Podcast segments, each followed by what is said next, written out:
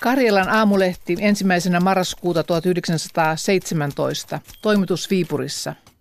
Kenraalikuvernööri Nekrasov on ilmoittanut elintarvikepulan Suomessa olevan todellakin ahdistavan. Helsinki näkee nälkää oikein sanan kirjaimellisessa merkityksessä. Tilannetta kärjistää sekin seikka, että Helsinkiä ei ole ryhdytty tyhjentämään, eikä kaupungin venäläinen väestö halua poistua. Väliaikaisen hallituksen on millä lailla hyvänsä ryhdyttävä Suomen muonitusta avustamaan, lausui kenraalikuvernööri. Nykyajan ilmiö. Lehmä Viipurin pitäjästä varastettu ja tapettu Papinsaaren läheltä toissa yönä. Lehmä löydettiin tapettuna rannalta, jonne pää- ja sisälmykset olivat jätetyt. Maailman sota. Lähempänä Adrianmerta peräytyviä italialaisia uhkaa Saaron vaara Kärntin ja Tirolin puolelta.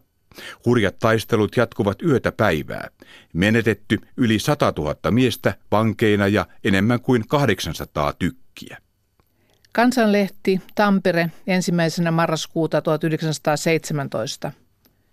Voimat kokoon, työväen järjestökartit kuntoon. Me elämme suuren vallankumouksen aikakautta, suuret tapaukset seuraavat toisiaan odottamattomalla nopeudella. Taistelu vallankumouksen päämääristä omistavien ja omistamattomien luokkien välillä yhä kärjistyy.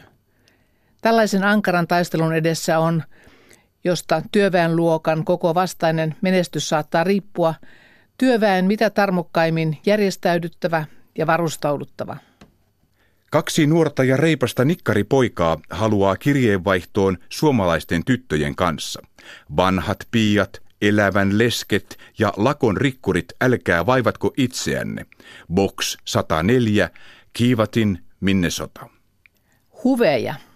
Työväen teatteri. Lauantaina Hamlet, sunnuntaina alennetuin hinnoin Erämaan ritarit.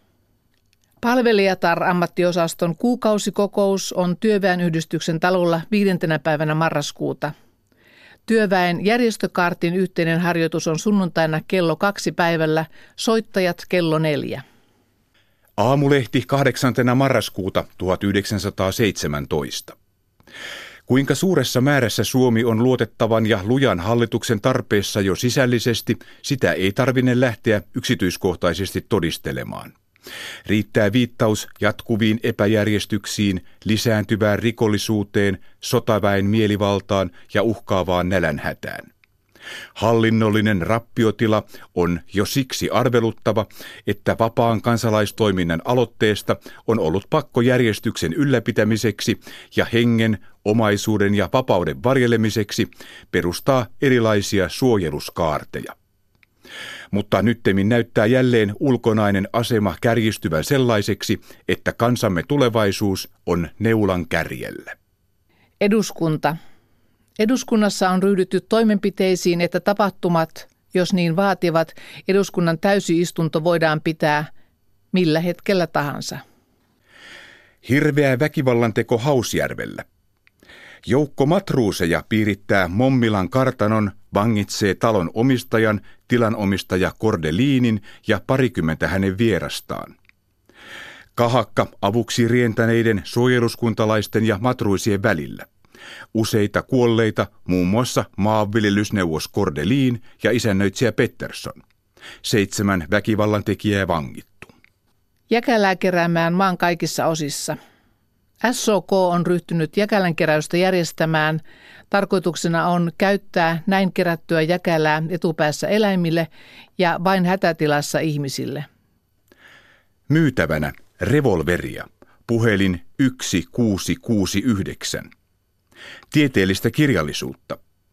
Tohtori Holma, uuttera assyriologimme, on julkaissut kansantajuistieteellisen teoksen nimeltä Seimiläiset kansat ja kielet – se on erittäin mielenkiintoinen historian tutkijoille ja papeille. Palvelukseen otetaan muona miehiä, pieniperheisiä otetaan Teiskon kivirannassa. Vilkas asiapoika saa paikan, kelloseppä J.J. Vaaberi. Pois juossut. Ruskea sileäkarvainen keskikokoinen kartanokoira, tunteva nimen Tanko. Pyydetään palkintoa vastaan kiinni ottamaan ja ilmoittamaan Vuolioen kartanoon hauholla.